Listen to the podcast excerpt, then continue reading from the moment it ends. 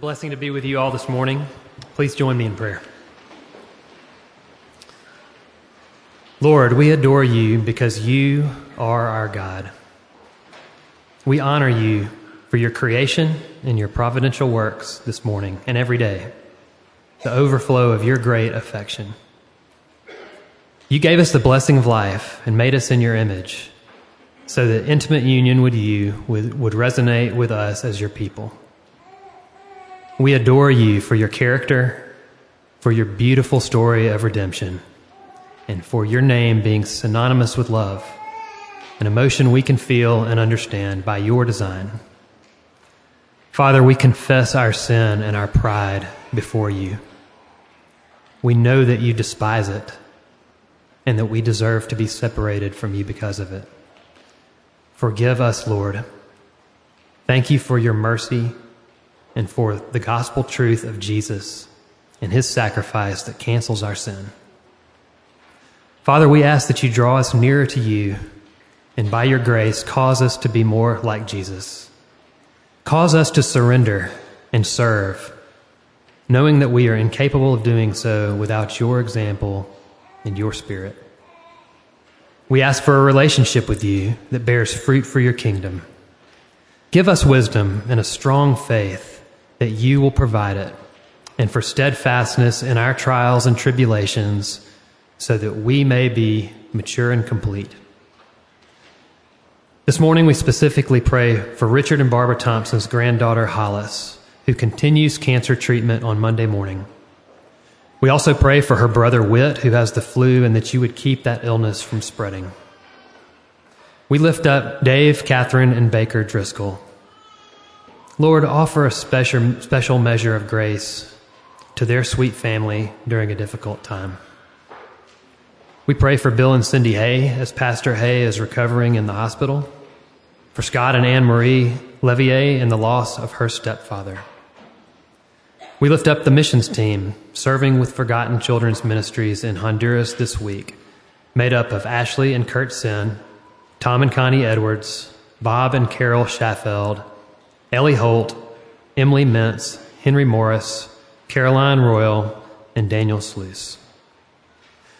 Lord, we pray for Derek Richardson, who was involved in a bicycle accident this weekend involving a vehicle, uh, involving a femur fracture and surgery that he awaits at UAB. Be with him and the doctors as they seek to treat him.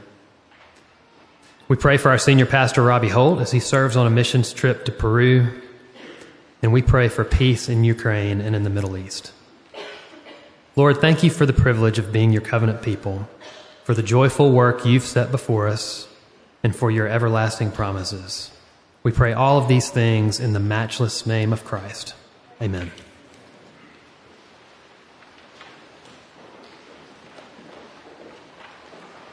At the 8:30 service, we didn't take new member vows because they joined during this service, as you just saw but we mentioned it in the service, and Josh Johnson uh, said that uh, at 11 o'clock, people will join this uh, chaotic, crazy crew. And I was like, what's he talking about, chaotic, crazy crew? What, what's he mean? Um, and so, just to prove that he was right, um, this has been one of the more scattered mornings of my life. Um, uh, Ellie, our youngest daughter, is on that team in Honduras, which is wonderful. We're glad that she's there. Uh, Chrissy's in Florida because our sixth grandchild was born on Thursday, Eliza Jordan McCarahan. So there's a lot of joy there. Uh, I do leave uh, to, to go to Peru tonight. And with all that going on um, and other things as well, I was sitting in my office this morning before the, the first service, um, waiting for the 855 service to begin.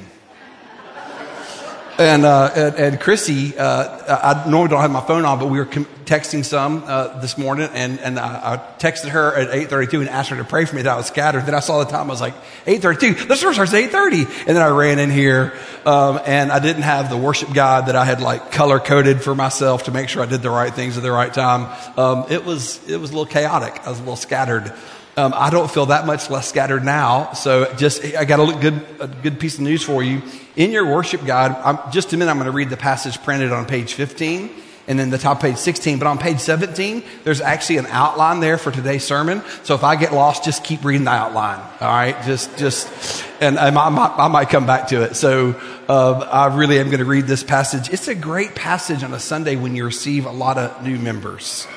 Uh, this is a great passage that emphasizes essentially the grace that God has for his people and the joy and the gratitude that comes from believing God's promises and walking with Him as His people. So uh, let's read here uh, from Numbers. We're, we're, reading part of chapter 14 and chapter 15 as well today as we go through the book of Numbers together. It's a really important part of the story.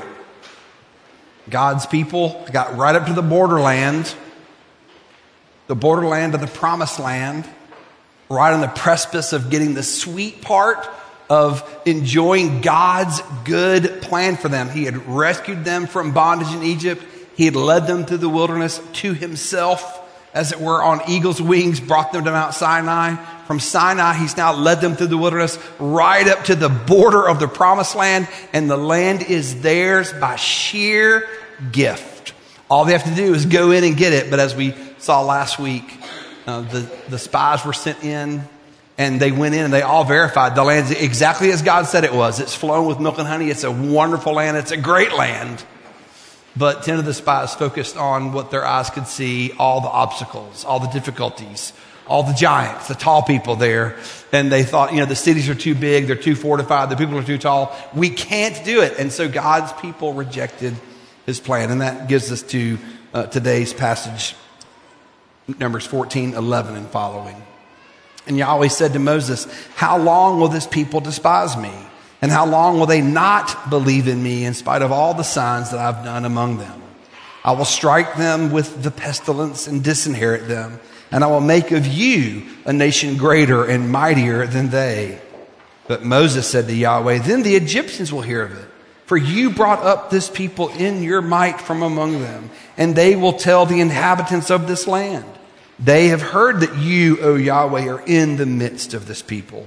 For you, O Yahweh, are seen face to face, and your cloud stands over them, and you go before them in a pillar of cloud by day and in a pillar of fire by night. Now, if you kill this people as one man, then the nations who have heard your fame will say, It is because Yahweh was not able to bring this people into the land that he swore to give to them, that he has killed them in the wilderness and now. Please let the power of Yahweh be great as you have promised, saying, Yahweh is slow to anger and abounding in steadfast love, forgiving iniquity and transgression, but he will by no means clear the guilty, visiting the iniquity of the fathers and the children to the third and fourth generation. Please pardon the iniquity of this people according to the greatness of your steadfast love, just as you have forgiven this people from Egypt until now. Then Yahweh said, I have pardoned according to your word. But truly as I live, and as all the earth shall be filled with the glory of Yahweh, none of the men who have seen my glory and my signs that I did in Egypt and the wilderness, and yet have put me to the test these ten times, and have not obeyed my voice, shall see the land that I swore to give to their fathers. And none of those who despised me shall see it. But my servant Caleb, because he has a different spirit and has followed me fully, I will bring into the land into which he went, and his descendants shall possess it. Now, since the Amalekites and the Canaanites dwell in the valleys, turn tomorrow and set out for the wilderness by the way to the sea. Now, what happened then? Yahweh told them they're going to go and, and water in the wilderness for 40 years. And then verse 36 and following. And the men whom Moses sent to spout the land, who returned and made all the congregation grumble against him by bringing up a bad report about the land. The men who brought up a bad report of the land died by plague before Yahweh. Of those men who went to spout the land, only Joshua the son of Nun and Caleb the son of Jephunneh remained alive. All flesh is like grass, and all its glory is like the flower of the field. The grass withers, the flower fades but the word of our God stands forever. Father in heaven, thank you for your word. Help us remember your goodness today and rest in your promises. Rejoice in your provision. Keep us, O Lord, focused on you and your great salvation and your one great plan for the nations and your whole creation. In Jesus' name, amen. All right, so as we go through this passage today, I want us to see together that the root sin of unbelief produces the fruit of rebellion. That's a little bit of a review last week and a quick, quick overview into today's passage. And then we're going to see that God's presence, because God is truly God, God's presence brings judgment and salvation. Judgment on those who do not believe, but salvation for those who do. And then finally, we're going to see that God's grace produces excellent fruit. And if you're that kind of person that likes to take notes, there's even blanks for you to fill in later. So here we go. All right. So first of all, just a reminder of last week and then looking in, into this passage, the root sin of unbelief produces the fruit of rebellion. Don't misunderstand the disobedience and the unbelief and the rebellion that we're seeing here. It's really important. God's people rejected God's singular one plan he had for them and in rejecting that plan, they rejected him. This is not that God said don't lie and they told a lie. This is not God said don't steal and they stole. No, this is deeper and bigger than that.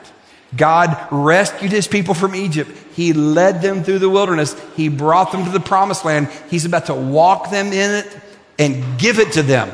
Are there obstacles? Absolutely. Are there large obstacles, humanly speaking? Absolutely. But nonetheless, God has made his promises and he is going to take his rescued people right into the land and give it to them. And because they saw the obstacles and forgot the promise and trusted their observations above what God said, they said, we can't go in.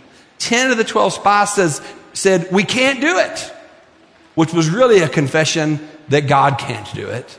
And then they came and gave a bad report of the land and they emphasized all the obstacles and they didn't emphasize the promise.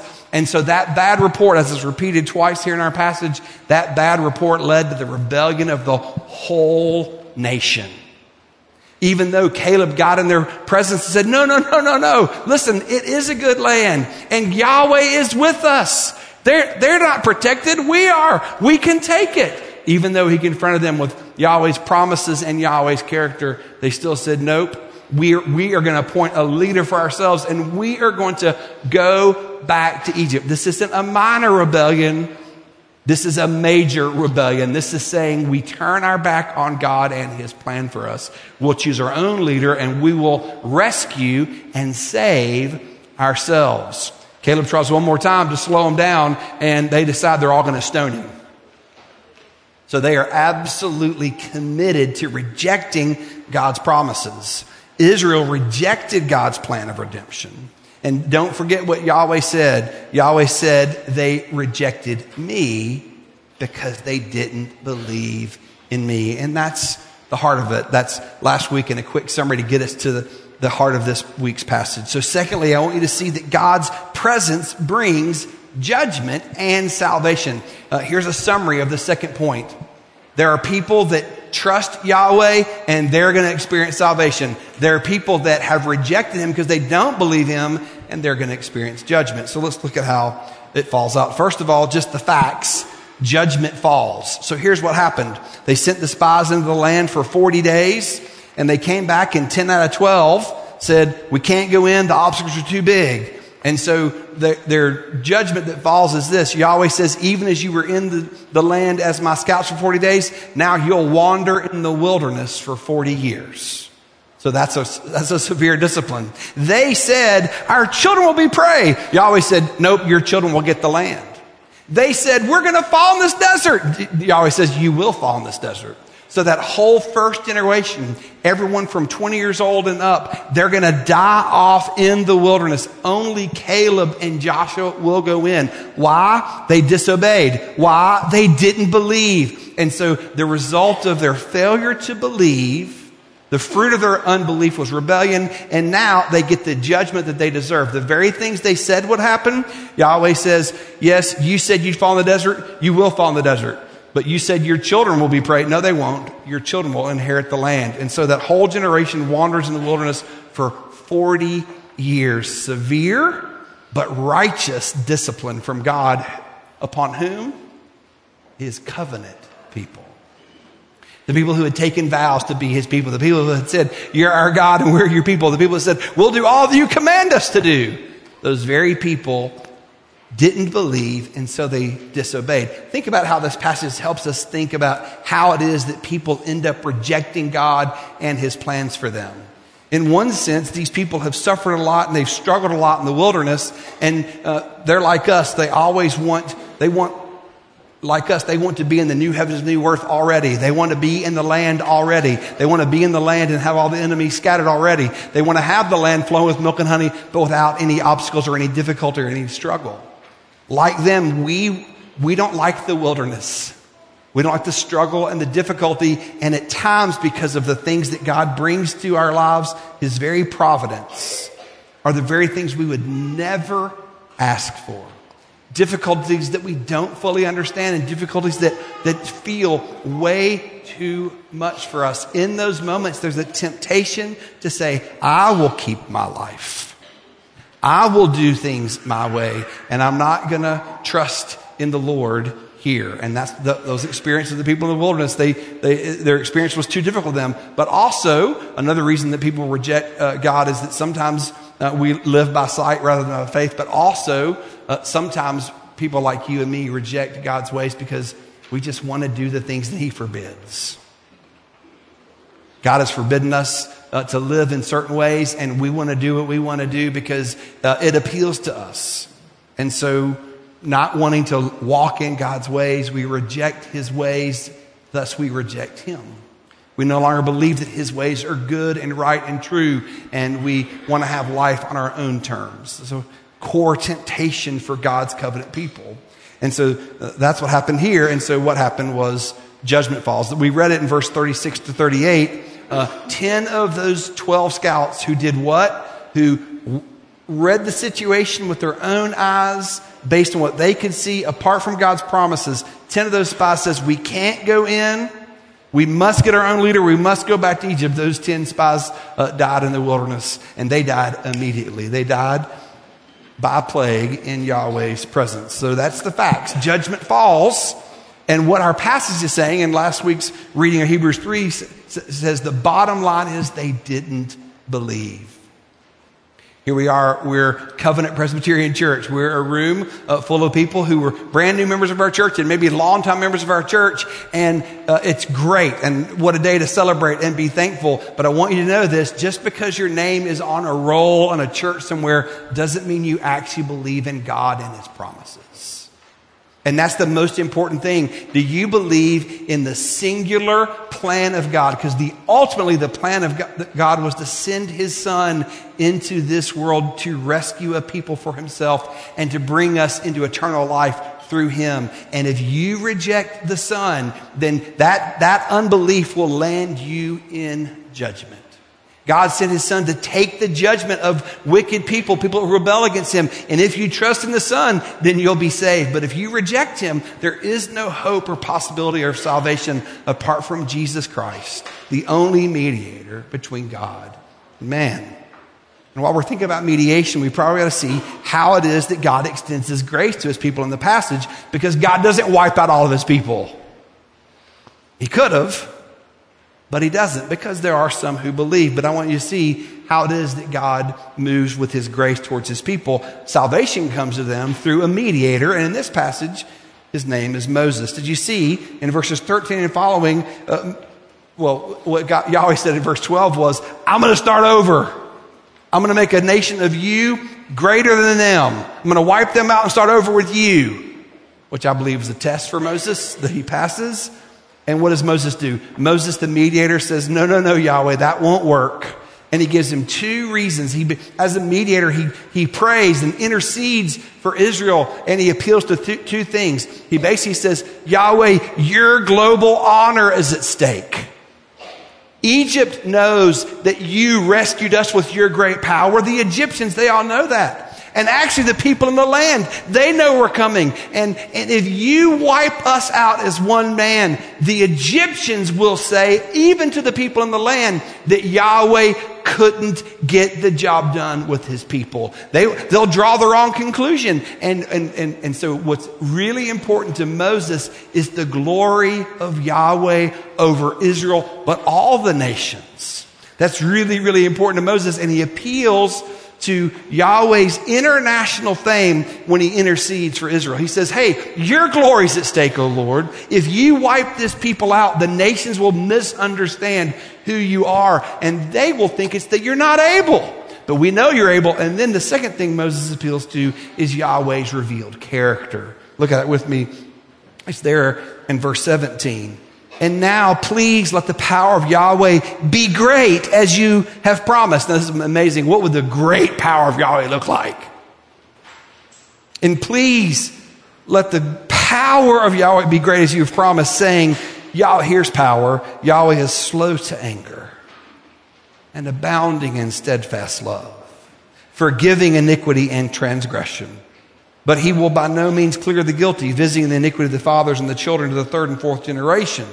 Uh, there, Yahweh is quoting, sorry, Moses is quoting what Yahweh himself said at the golden calf incident when Israel rejected Yahweh for a molten golden calf. Yahweh said, That's who I am. I'm this kind of God, slow to anger, abounding in steadfast love, forgiving iniquity, but not the guilt, not those who won't believe. And so, then, so Moses takes those two things. He appeals to his international fame and he appeals to his revealed character. And then what does he say? Please pardon the iniquity of this people. I'm appealing to your international fame. Oh Lord, I'm appealing to your revealed character. And here's what I'm asking you to do. Will you please forgive them? What a great, what great action by a mediator. According to the greatness of your steadfast love, that's what you said you are, just as you have forgiven this people from Egypt until now. You got the, the Allah argument? I want your fame to spread to the nations, number one. I want you to live in light of your revealed character, number two. And that's what you have been doing. You've been very patient and gracious with us from Egypt all the way to now. Won't you do it again?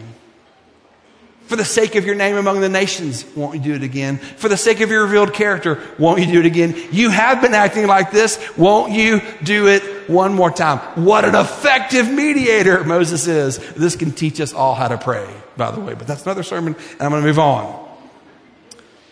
Salvation through a mediator. By the way, that, that thing about Moses appealing to God's global honor, sometimes that can strike us as weird. Like God's some kind of cosmic narcissist. So let, let me help you explain that. Um, I'm 54 years old. Um, uh, that, what's his name? Perry? Got friends? Matthew Perry. Matthew Perry, 54 years old, uh, died of a heart uh, condition. Uh, just was it yesterday or the day before? I can't remember. I'm 54 years old. Um, and uh, if I go into cardiac arrest before this sermon ends or at the table, let me tell you what I want to happen. If there's anyone in this room who uh, is a cardiac surgeon, I want you to yell your name really loudly, tell everybody your, your credentials, and get everyone else out of, the, out of the way. Do you understand me? Right? Because I have a heart condition. And if I, if I have a heart condition, I'm not saying I do, I'm saying if, if I have cardiac arrest, I would have a heart condition. I would have a major need. And if there were like the chief of, of uh, cardiac surgery from UAB in the building, I'd want that person to make their way to me very quickly. I want them to lift their voice and get everyone to part ways. I want them to come right to me. Well, the world is filled with people with a heart condition. And there's one God who knows it completely. And there's one God who has the perfect solution. Our God, the creator God, will change people from stony, dead hearts. He'll change us at our very core. And he's the only one who can do it. Every other God will manipulate you based on your stony heart and have you bowing down to a false God to take over your life. But our God is gracious and good. And he's the, the true cosmic cardiac, cardiac surgeon and He's the only one that can help you. So when God insists upon His glory, that shouldn't offend us. We should say, oh yeah, He does deserve our worship. My, my life is a wreck when He's not the center. But when He's at the center, everything fits together because this is His world and He's the one true God and everything ought to bow down to Him. That's the way things ought to be.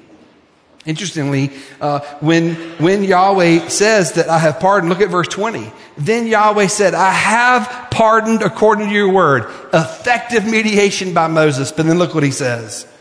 Verse 21. But truly as I live, he swears upon his existence. And then he says what? And as all the earth, I'm swearing by this, and as all the earth shall be filled with the glory of Yahweh. Then he goes on and says, uh, who, uh, the ones upon whom judgment will fall. Did you hear what he swore, swore by? He swore by his own existence and by the fact that the whole earth will be filled with his glory. Uh, Yahweh knows that's the best thing for his whole creation. That's why Jesus taught us how to pray. Our Father, who art in heaven, hallowed be your name. Your kingdom come, your will be done, your glory spread on earth as it is in heaven. That's, if God's glory fills the whole earth and all things are made the way they're supposed to be, that's fantastic news for anyone who trusts Him, who longs for His ways to overtake our ways. I wonder, is this, is this increasingly important to you? That the glory of God come from heaven to earth and permeate and pervade all things. Or are there parts of your life like me at times where you're tempted to like, you know, but that one area of my life, Lord, I think I'd like to stay in charge of that. I want your glory to go everywhere, but over here, I'd like to keep this for myself. And that's what Israel does after Yahweh uh, has the judgments fall. I don't know if you know what happens. He, he tells them, turn, go back to the wilderness. They've rebelled against him. They're going to wander the wilderness for 40 years, and the people are grief stricken since the consequences have come. And you know what they do? A certain portion of them say, Oh, no, no, no, no, we regret it. We're going to go in the land and take it. And they race into the land like an army. They just don't have the ark or Moses or Yahweh's presence and they're defeated. Are you like that? When I read that again last week, it was like looking in the mirror. I blew it. I better fix it myself. I wrecked it. Maybe I can pull it together. And that's what Israel does. Once again, they did rebellious things through unbelief, and this is just another form of rebellion. Now trying to do what God commands, but not by faith in their own strength. And that leads us to what we really need to see and remember, which is the true grace of God. I want you to see finally that God's grace produces excellent fruit. Unbelief leads to rebellion. God's presence leads to judgment on those who do not believe, but salvation for those who do. But when we experience God's gracious salvation, it produces excellent fruit. So if you'll look with me on page 16, there's a couple brief passages from Numbers chapter 15. Israel has just done their biggest failure rebellion coming out of unbelief. They reject Yahweh and his ways. How gracious is he? After dealing with it, bringing his righteous judgment, and seeing that a whole generation will die off in the wilderness, that's not all the people. There's a next generation. And look at what Yahweh says. Look at the grace of Yahweh. 15 verse 1. Yahweh spoke to Moses saying, Speak to the people of Israel and say to them, When you come into the land you were to inhabit, which I'm giving to you. Just pause right there. Do you see the patience and grace of God? They just rebelled against him like crazy. He puts the one generation under his discipline because they've asked for it and earned it in their unbelief. But now, Caleb who believed, Joshua who believed, and that next generation, what's going to be their experience? They're going to go get the land. God has one plan and he's sticking to it and no one can deter him from it. And what does he say to the children of that rebellious generation? When you come into the land that I am giving you, our God is remarkably patient and gracious. He didn't have the, the, the, the wilderness swallow up all of them, though watch for that. But rather, he says, when you come into the land that I am giving you, this is what you will do. And so that's the grace of God. Grace, God is sticking to his ways and he's determined to bless his people, those who trust in him. But look also uh, about this grace, the response to it. Uh, what does God say in 15, 1 through 5? I'll read it and your eyes may glaze over, and then I'll just tell you, I'm reading to you about bread, olive oil, and wine. So see if you can follow with that, okay?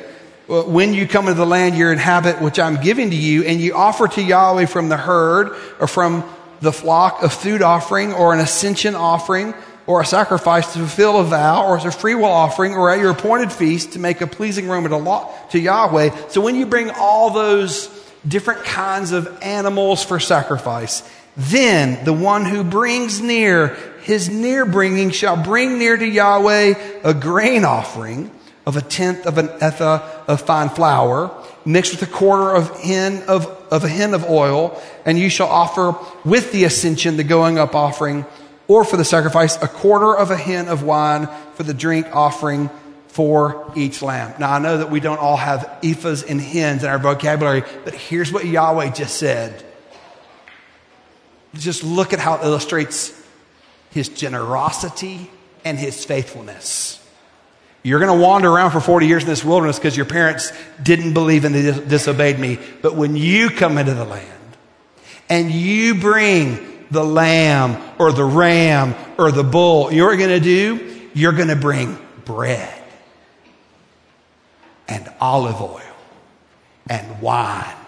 Why? Because the land is a rich land flowing with milk and honey, and I'm good and generous and faithful, and I'm going to fill your hands with it when you come and do all these things that I command you to do, I'm going to fill your hands with bread and oil and wine.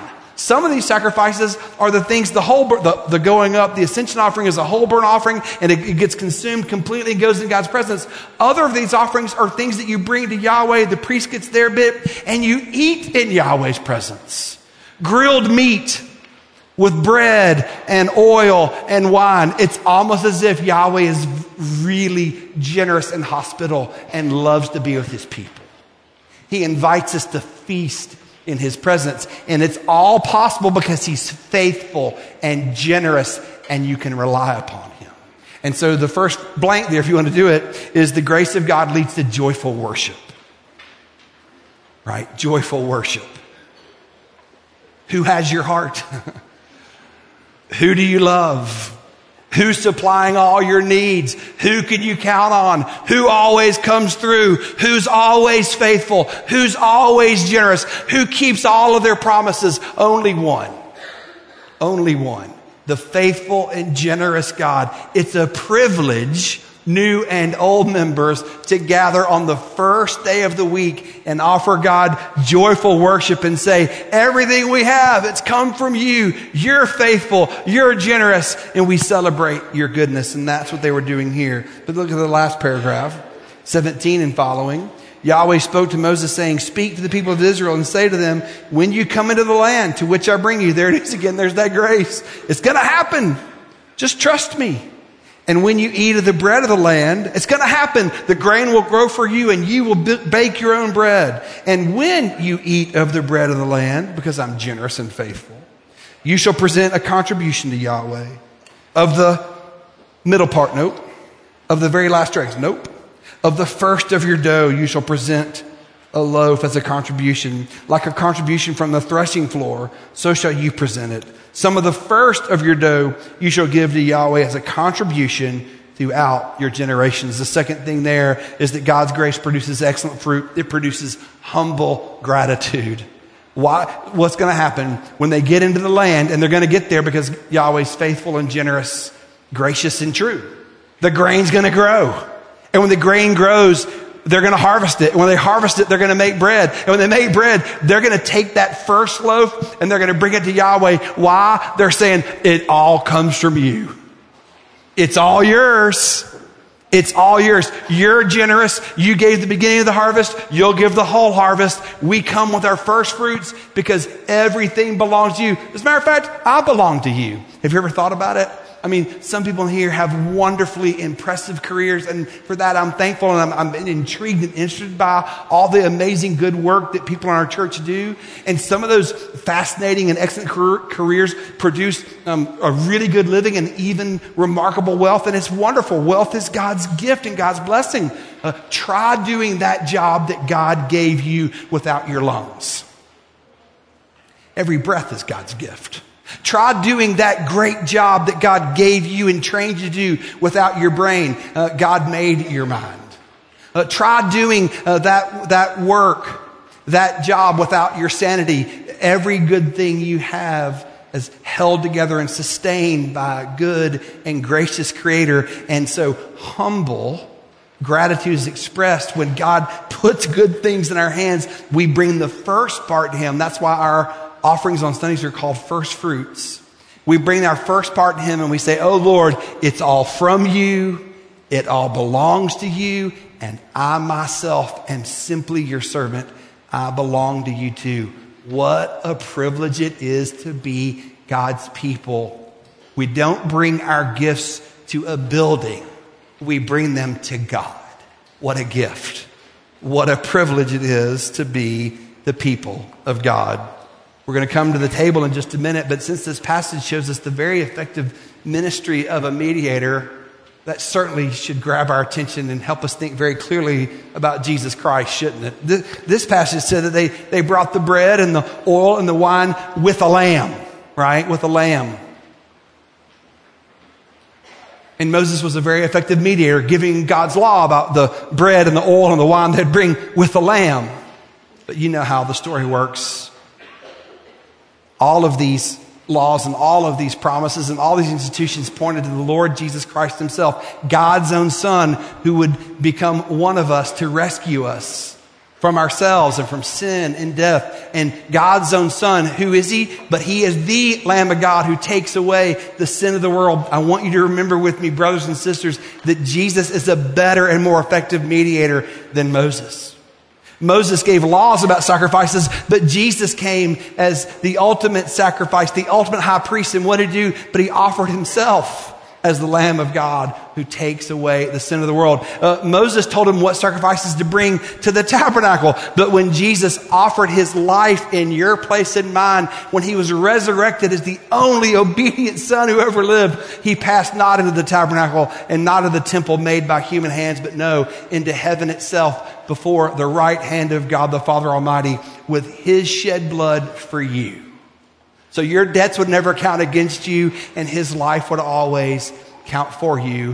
What a great and mighty mediator and Savior we have. Let us, by faith, have fellowship with him at his table.